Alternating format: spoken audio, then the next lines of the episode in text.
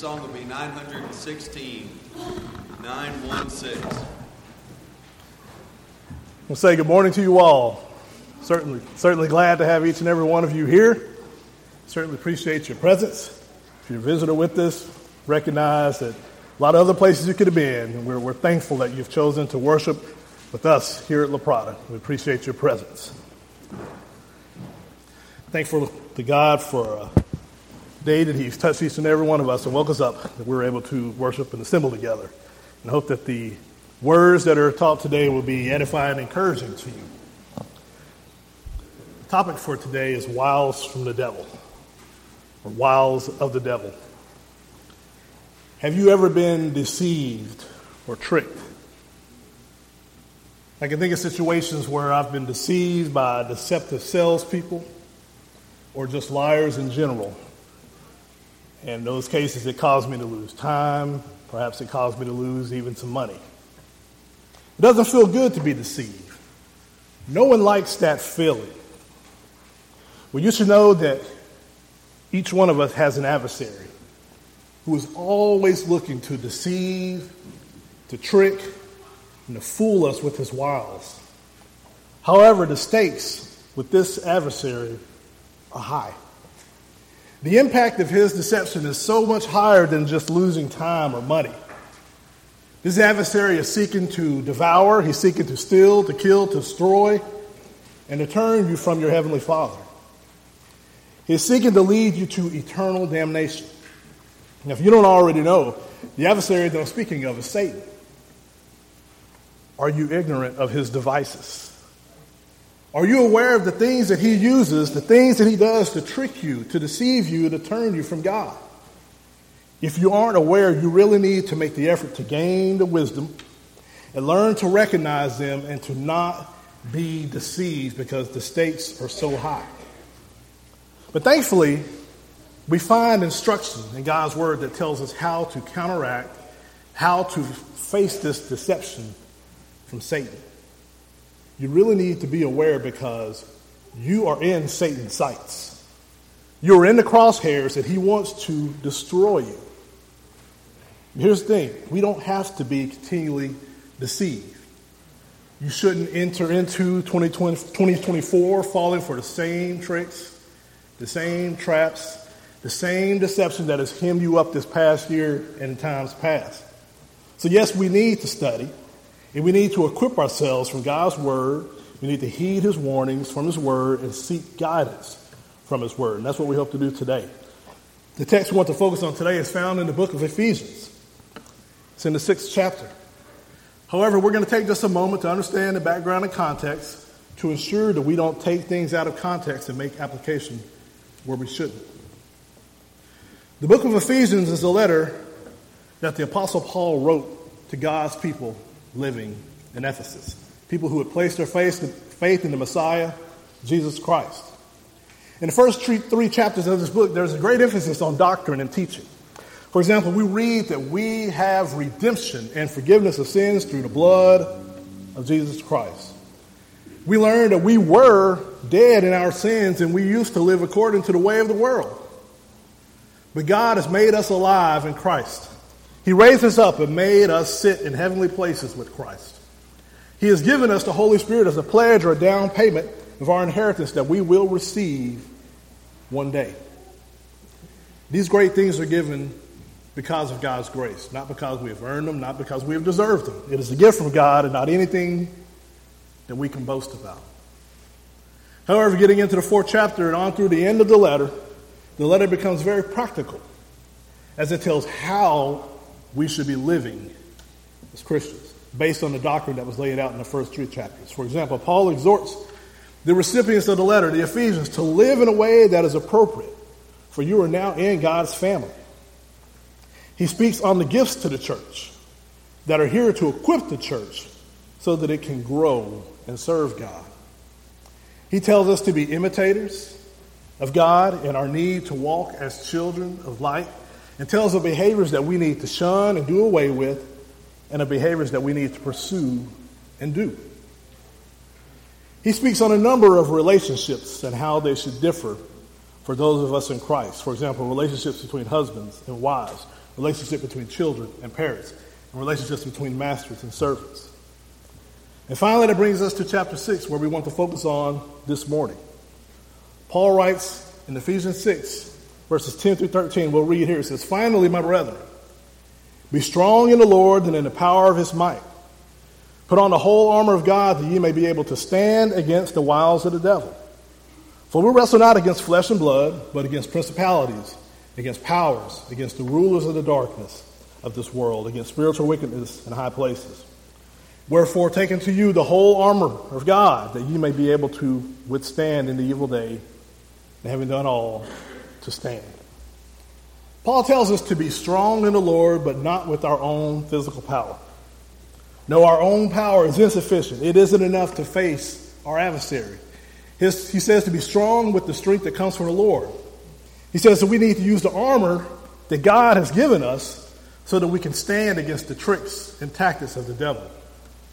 Paul is helping us to understand that we are in a battle, a spiritual battle. We're wrestling, we're struggling against principalities and powers and rulers of the darkness and spiritual wickedness in high places. This is no ordinary struggle. I'm convinced that if this were a physical battle, it would be easier to fight. When someone attacks you physically, you can see them. You can see the attack coming. You immediately know who your adversary is. Once you get hit once or twice, you realize the fight is on. You're on high alert, and it's time to fight or it's time to flee. But since this is a spiritual battle that we're in, the fight isn't quite the same.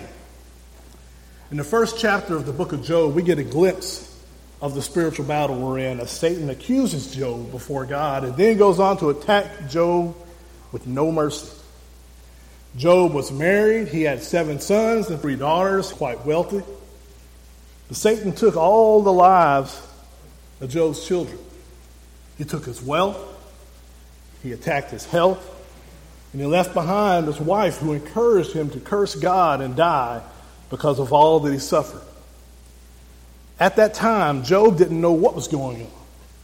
It was the Sabaeans that attacked and stole from him. It was the fire from God of heaven that burned up his sheep and his servants. It was the Chaldeans that stole livestock and killed more of his servants. And it was the great wind that caused the destruction that took the lives of all his children. There appear to be multiple enemies that attacked Job. We have the advantage that we can read the scripture and see that Satan was really behind all of this havoc in Job's life.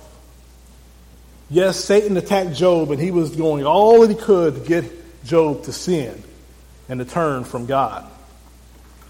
During Paul's missionary journey, he visited the city of Ephesus.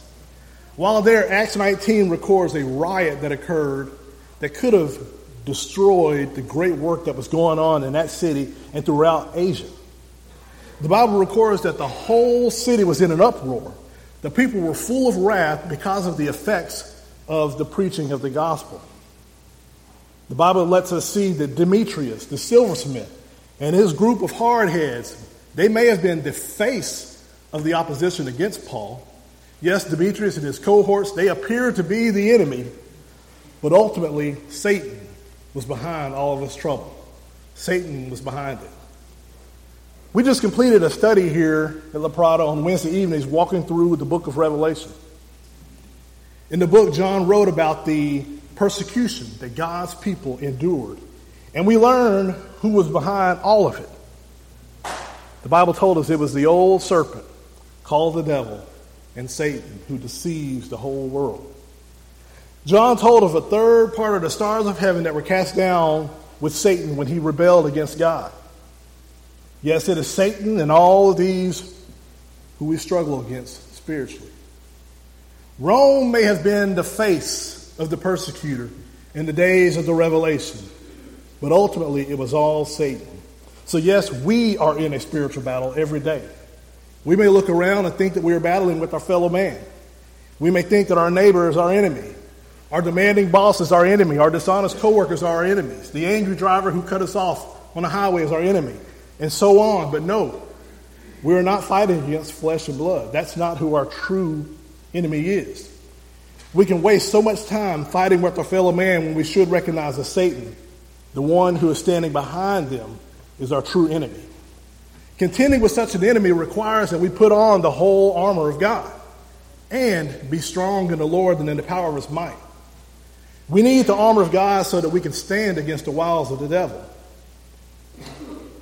So, what exactly are these wiles that we're supposed to stand against? The word wile means schemes, methods, tactics, or strategies. If you're old enough to remember Wile E. Coyote from the cartoons, you remember him always having some kind of scheme or trick to help him catch the roadrunner. I liken that to Satan, except that Satan is very competent in what he's doing. The wording in the text we read lets us know that all of us are susceptible to being deceived or tricked by Satan. He is patient, and he will use your weaknesses and your vulnerabilities against you. His wiles serve to deceive, to mislead, and entrap us, and ultimately lead us to hell. So let's consider just for just a couple examples of wiles that we all face in life.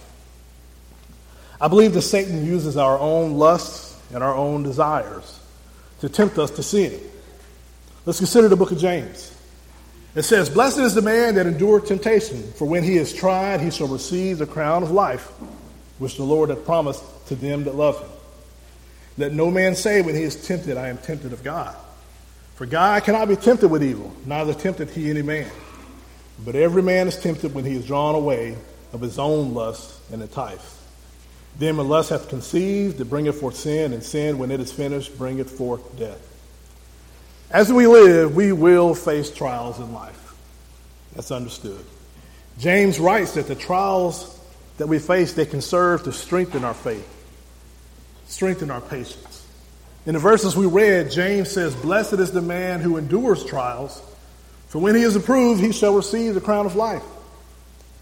Verse 13, as you see, acknowledges that we will be tempted when we face trials in life. However, James makes it clear that God is not your tempter. For God cannot be tempted with evil, nor does he tempt us to do evil. The source of your temptation is actually within you. It is your own lust, it is your own desires that allow you to be tempted to cheat, to steal, to lie, to envy, to hate and even more, all to the dishonor of our Heavenly Father. Satan, the tempter, presents sin to you as the best choice. Satan convinces you that it is okay to give in to your desires and yield to sin. Some of the things that cause us to fall into sin, fall into temptation include the love of money. 1 Timothy 6, 9 and 10 says, But they that will be rich fall into temptation and the snare and into many foolish and hurtful lusts, which drown men in destruction and perdition. For the love of money is the root of all evil, which while some coveted after, they have erred from the faith and pierced themselves through with many sorrows. Those who desire riches fall into temptation and a trap. No one wants to be poor, but that love of money tempts people to do things that they would normally never do. There are people buried in cemeteries today because of what someone else was willing to do for money. There are broken relationships because of the love of money. So many bad things have occurred because of the love of money. Moving on, let us consider 1 John 2. It says, Love not the world, neither the things that are in the world. If any man love the world, the love of the Father is not in him. For all that is in the world, the lust of the flesh, the, and the lust of the eyes and the pride of life is not of the Father, but is of the world. And the world passeth away, and the lust thereof, but he that doeth the will of God abideth forever. John writes about a love that exists for the world and things that are in the world, a desire for things that we lust, a desire for things that we see, and a pride that exists because of our possessions. What are the things that we love in that way? In some cases, I think these things can be appear as uh, trivial or harmless. Perhaps something like a hobby.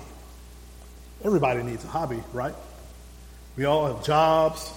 We all have the normal things of life that keep us busy.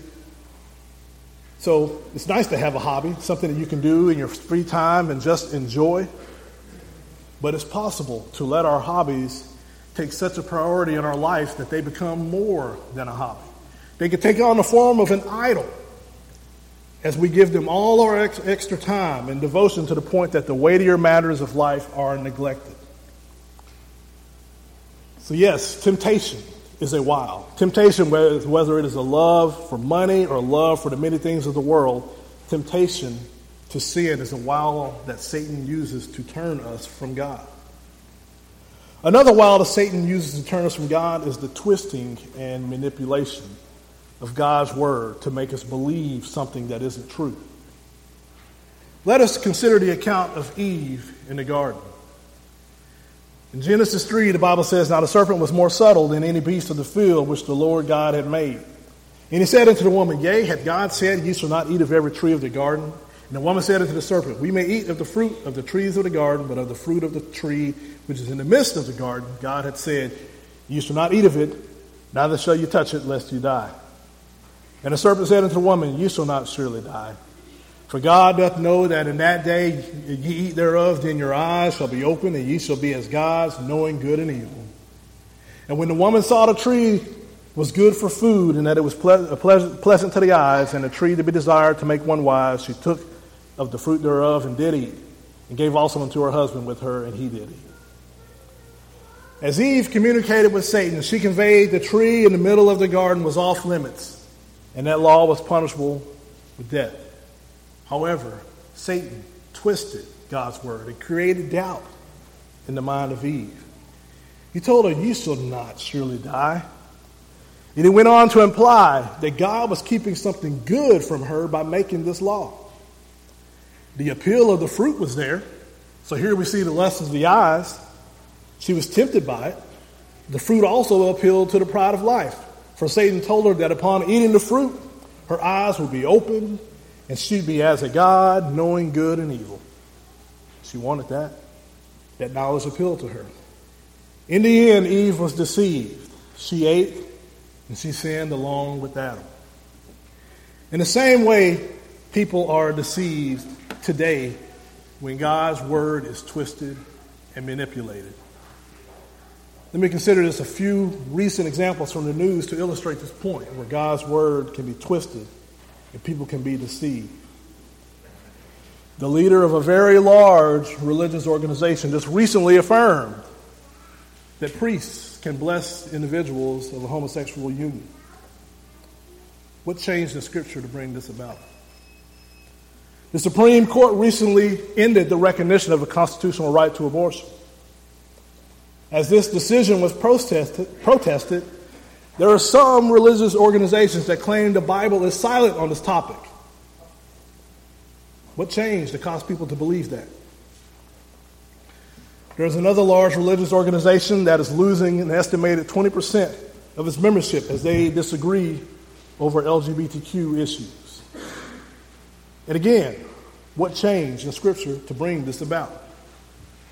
I believe that in 1 Timothy 4, Paul addresses this when he says, In the latter times, some shall depart from the faith, giving heed to seducing spirits and doctrines of devils. Somehow along the way, God's word is rejected for false doctrine or teaching, a doctrine of devils. I believe that this is the work of Satan as he continues to deceive many today and pervert God's word and lead people to believe it says something that it doesn't. In 2 Corinthians 11, 13 to 15, Paul writes about false apostles, deceitful workers, disguising themselves as apostles of Christ, and even of Satan, who disguises himself as an angel of light. These false teachers are all servants of Satan. They manipulate the truth of God's word and they lead people away from God. This is why there is a need for elders to guard the flock and ensure that false teaching doesn't make its way into the church and mislead God's people. In Acts 20, when Paul wrote to the elders from Ephesus, he told them to take heed or to pay attention, for they are overseers of the flock, and they are to shepherd and feed the church of God because the wolves are out there. The elders are the line of defense for the sheep. But this is also why we as individuals need to be in God's word more and more and more so that we can be skillful in the word of righteousness, able to discern good and evil and not be by false doctrine. We must recognize that it is not acceptable to be ignorant of God's word. In 1 Corinthians 3, Paul told the church in Corinth that they were babies in Christ and they were still drinking milk despite his expectation that they be more spiritually mature. In Hebrews 5, the writer said the people were dull of hearing or they were lazy in understanding God's word. He said that they should be teachers by now, but they still needed someone to teach them the first principles. They were immature in God's word.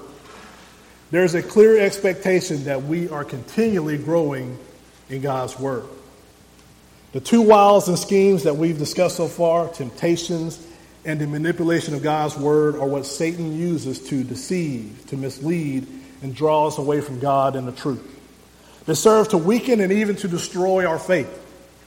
The list obviously is not exhaustive, but I hope you see enough to convince you that these schemes and wiles of Satan do exist and that we need to be on guard. So, how do we stand against the wiles of the devil? How do we avoid being deceived by his schemes and his tricks that can draw us away? Let's consider Romans 15 and 4. It says, Whatsoever things were written aforetime were written for our learning, that we through patience and comfort of the scriptures might have hope. We can look to the scriptures for guidance. We can read of Satan's schemes and wiles in the Bible and see how it was handled by others in scripture and learn from their example. So let us first consider Jesus and his example. In Matthew 4, the Bible tells us that then was Jesus led up of the Spirit into the wilderness to be tempted of the devil. And when he had fasted 40 days and 40 nights, he was afterward hungry. The Bible says that the Spirit led Jesus into the wilderness for a specific reason. That reason is spelled out for us right there in verse 1. He is going to be tempted by the devil. The text then says that Jesus fasted for 40 days and 40 nights. This same account is also recorded in Luke 4, except we find a few additional details there. In Luke 4, it tells us that he ate nothing during this time of fasting. Continuing in verse 3, it says, And when the tempter came to him, he said, If thou be the Son of God, command that these stones be made bread. But he answered and said, It is written, Man shall not live by bread alone, but by every word that proceedeth out of the mouth of God. The tempter, Satan, knew where Jesus was. He knew what Jesus was doing, and Satan knew that Jesus was hungry. In Isaiah 55 and 8, God said, My thoughts are not your thoughts, neither are your ways my ways. So I acknowledge that the way that I think and the way that I look at things are not always the same as God does, even though I try to be holy as He has called me to be holy. I say that for a specific reason. I'm about to give an example here. So Satan comes to Jesus at what I consider a vulnerable time because I know how I am when I get hungry. I can be spiritually minded all day, thinking on things that are just and pure and lovely. But if you catch me at the wrong time, when I'm not at my best, I might not live up to and be as holy as I should. And when I'm hungry is one of those times. I'm not saying this is acceptable. and I'm not saying that this is how the Son of God was in this situation. But I do recognize that he was the Son of Man too and that it is likely why Satan approached him at this time to tempt him when he was hungry to sin. And Satan said, If you're the Son of God, command these stones to be bread. And I can only imagine that bread would have been very satisfying at that time. But Jesus didn't take the bait. He resisted the temptation to satisfy his own desires or his own needs. And he quoted Deuteronomy 8 and 3, which tells of God allowing his people to face hunger in order to teach them that man needs not only physical food to live, but also spiritual food, which is the Word of God. Yes, in this situation, Jesus recalled Scripture and he used it to refute Satan. Picking up at verse 5, it says, Then the devil taketh him up into the holy city and setteth him on the pinnacle of the temple and saith unto him, If thou be the Son of God, cast thyself down, for it is written, he shall give his angels charge concerning thee, and in their hands they shall bear thee up, lest at any time thou dash thy foot against a stone. Jesus said unto him, It is written again, Thou shalt not tempt the Lord thy God. So the tempter took Jesus into Jerusalem to the highest point of the temple. And he said, If you are the Son of God, throw yourself down from this high point, for it is written, The angels are charged to bear you up so that you don't even strike your foot against the stone. He appeals to the pride of life. If you're really who you say you are, then do this small thing. The messengers are there to make sure you won't even hurt your foot. So do it. Prove it to me. Notice that Satan knows how to use Scripture too. He's not ignorant of God's Word. Just like he did when he deceived Eve, he quotes a portion of Scripture, but he mishandles God's Word as he tempts Jesus to sin. The Messiah, however, uses Scripture to refute Satan's manipulation and twisting of Scripture. Jesus quoted Deuteronomy 6 and 16, saying, Thou shalt not tempt or test the Lord thy God. Satan was intentionally mishandling Scripture and prodding Jesus to test God and provoke God to action. But Jesus quoted Scripture once again to refute Satan. Picking up in verse 8, the Bible says, Again the devil taketh him into an exceeding high mountain, and showeth him all the kingdoms of the world and the glory of them and saith unto him, All these things will I give thee if thou wilt fall down and worship me. Then saith Jesus unto him, Get thee hence, Satan, for it is written, Thou shalt worship the Lord thy God, and him only shalt thou serve. Then the devil leaveth him, and behold, the angels came and ministered unto him. So next, Satan took Jesus to a very high mountain to show him all the kingdoms of the world and the glory and splendor of them. Satan said, I'll give you all these things if you will fall down and worship me. Satan tries to tempt Jesus with the lust of the eyes and draw him to worship him. The power and glory and authority of the world he offers to Jesus if he will only fall down and worship him. Satan desired for Jesus to go against the commands of God, which forbade worship of anyone else but him. But once again, Jesus used the scripture. Deuteronomy 6 and 13, saying, It is written, You shall worship the Lord thy God, and him only shall you serve. He used scripture that points out the sin in Satan's request. Jesus overcame the attacks of Satan by using the Word of God. He gives us an example to look to and to follow. Satan came with his schemes. He even used scripture to try to test the Son of God, to try to get him to sin. But in each of these enticements to sin, Jesus used scripture to refute it. The 11th verse of the 119th Psalm says, Thy word have I hid in mine heart that I might not sin against thee. And this is what Jesus did. The word of God was a guide that we might not sin. As we encounter the wiles and schemes and tricks of Satan, may we be rooted enough and knowledgeable enough in God's word that we can use it in the same manner and not turn to sin. Let's consider another example from Scripture to learn how to deal with the wiles of the devil. Consider Joseph and his interaction with Potiphar's wife. In Genesis 37, we can read where Joseph was sold by his brothers to Ishmaelite traders that were headed to Egypt. And Joseph ended up as a servant in the home of Potiphar. Potiphar noticed that the Lord was with Joseph as everything that Joseph was in charge of prospered. But Potiphar's wife also noticed Joseph, but for different reasons. She wanted to lie with him. Picking up in verse 8 of Genesis 39, the Bible tells us, But he refused and said unto his master's wife, Behold, my master watereth not what is with me in the house, and he hath committed all that he hath to my hand. There is none greater in this house than I. Neither hath he kept back anything from me but thee, because thou art his wife. How then can I do this great wickedness and sin against God? He responds to her sinful request by refusing and then trying to reason with her. He said, my, my master doesn't even concern himself with anything in his house because he's put me in charge. There's no one over me in this house. He has withheld nothing from me except you because you're his wife. How can I do this great wickedness and sin against God? But she wouldn't take no for an answer. The Bible says that she spoke to him day by day. But Joseph was firm in his stance that he would follow the ways of God. His mind was made up. I believe that James 4 and 7 articulates what he did and how we should conduct ourselves in this kind of scenario. He submitted to God and resisted the devil. Even as he pursued a holy life with upright actions, trouble still found him. She lied about his actions, and he was thrown into prison. So even when we recognize the wiles of Satan and we make the right decisions as we should, we can still suffer, just like Joseph did. As 1 Peter 3 and 14 says, if you suffer for righteousness' sake, happy or blessed are you. So don't let this concern of still suffering cause you concern. You continue to do what is right in God's sight.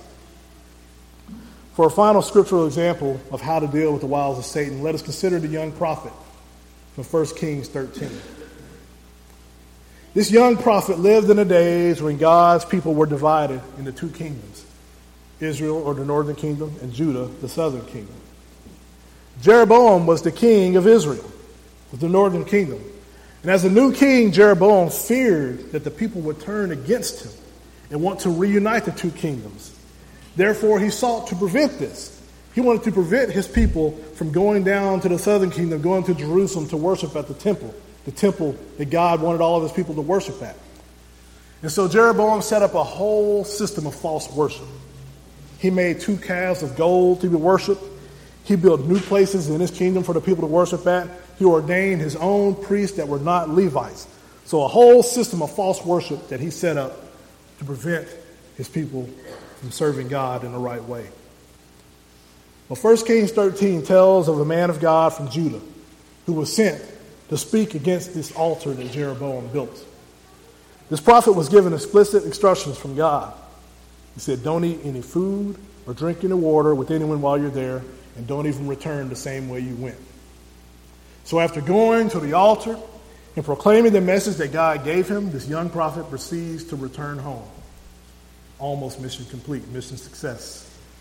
However, on the trip home, he was confronted by an old prophet. The old prophet lied to this young prophet, and the old prophet told him that an angel sent him to retrieve this young man. The angel told him to bring him home so that he could eat and drink. The Bible reveals to us that this old prophet was lying, but it never tells us why. Ultimately, the young prophet was slain because he disobeyed the command of God. It's a story that just doesn't seem fair. This young man followed God's commands. His defenses, I imagine, were up the whole time as he was in the company of the others that he went to proclaim God's word to. His defenses were up. He was on high alert. However, the old prophet came in and he presented himself as a man of God. And so the young prophet likely believed that he was in good company. He probably let his defenses down. He believed he was communicating with the man of God, but he was deceived. And he lost his life because of it. We also can be deceived, be deceived by the company that we keep. We may be fellowshipping with people that we shouldn't. Being deceived by those who are not living by the commands of God. We may find ourselves going and doing and embracing all the same things they do and not even realizing that we are displeasing to God. 1 Corinthians 15 and 33 tells us, Be not deceived. Evil communication corrupt good manners. Who we spend time with matters. We influence each other for the better or for the worse. The young prophet was just fine until the older prophet came along, and he lost his life because of the influence of the older prophet. We really need to examine our lives and all our associations and determine if there are some relationships or some associations that need to be severed. Let us not be deceived or tricked by Satan with the company that we keep. As we make our way to a close, we must be alert. We must recognize that we are in a spiritual war. Satan is using his schemes and his wiles and his tricks to deceive us and to turn us away from our Heavenly Father. We need to be alert and we need to recognize that our adversary is seeking to devour us, to wreck our faith. This isn't a game. He is serious about it, and we need to be serious about this too. Don't underestimate his power as an adversary. There's a reason he is compared to a lion. I hope that this message has served to make you aware, or remind you of the wiles that Satan uses to deceive in our need to be alert and aware. May we consider the scriptural examples from today as we figure out how to face these wiles, how to deal with these schemes of Satan. An appropriate part two of this lesson would delve into the armor of God that Paul speaks of in Ephesians 6 and 11, and how the armor that God gives helps us to stand against the wiles of the devil. Hope to present a part two of this sometime in the near future. We will offer an invitation at this time. For those who have not put on Christ, to those who are not members of the church, we can baptize you today according to the scriptures, and you can be added to the church today. Perhaps there are others who believe the message, but you want to know more. We are ready to study with you and help you understand all that God requires of you. Perhaps there are some here that are susceptible to the wiles of Satan, and in times past, and you want the prayers and encouragement of the church to help you in the future. Make that request known if you your desire. And finally, if there is anyone here in the assembly today that has a request of the church, you can make it known by coming forward to the front as we stand and sing the invitation song. Hear the blessed Savior, coming,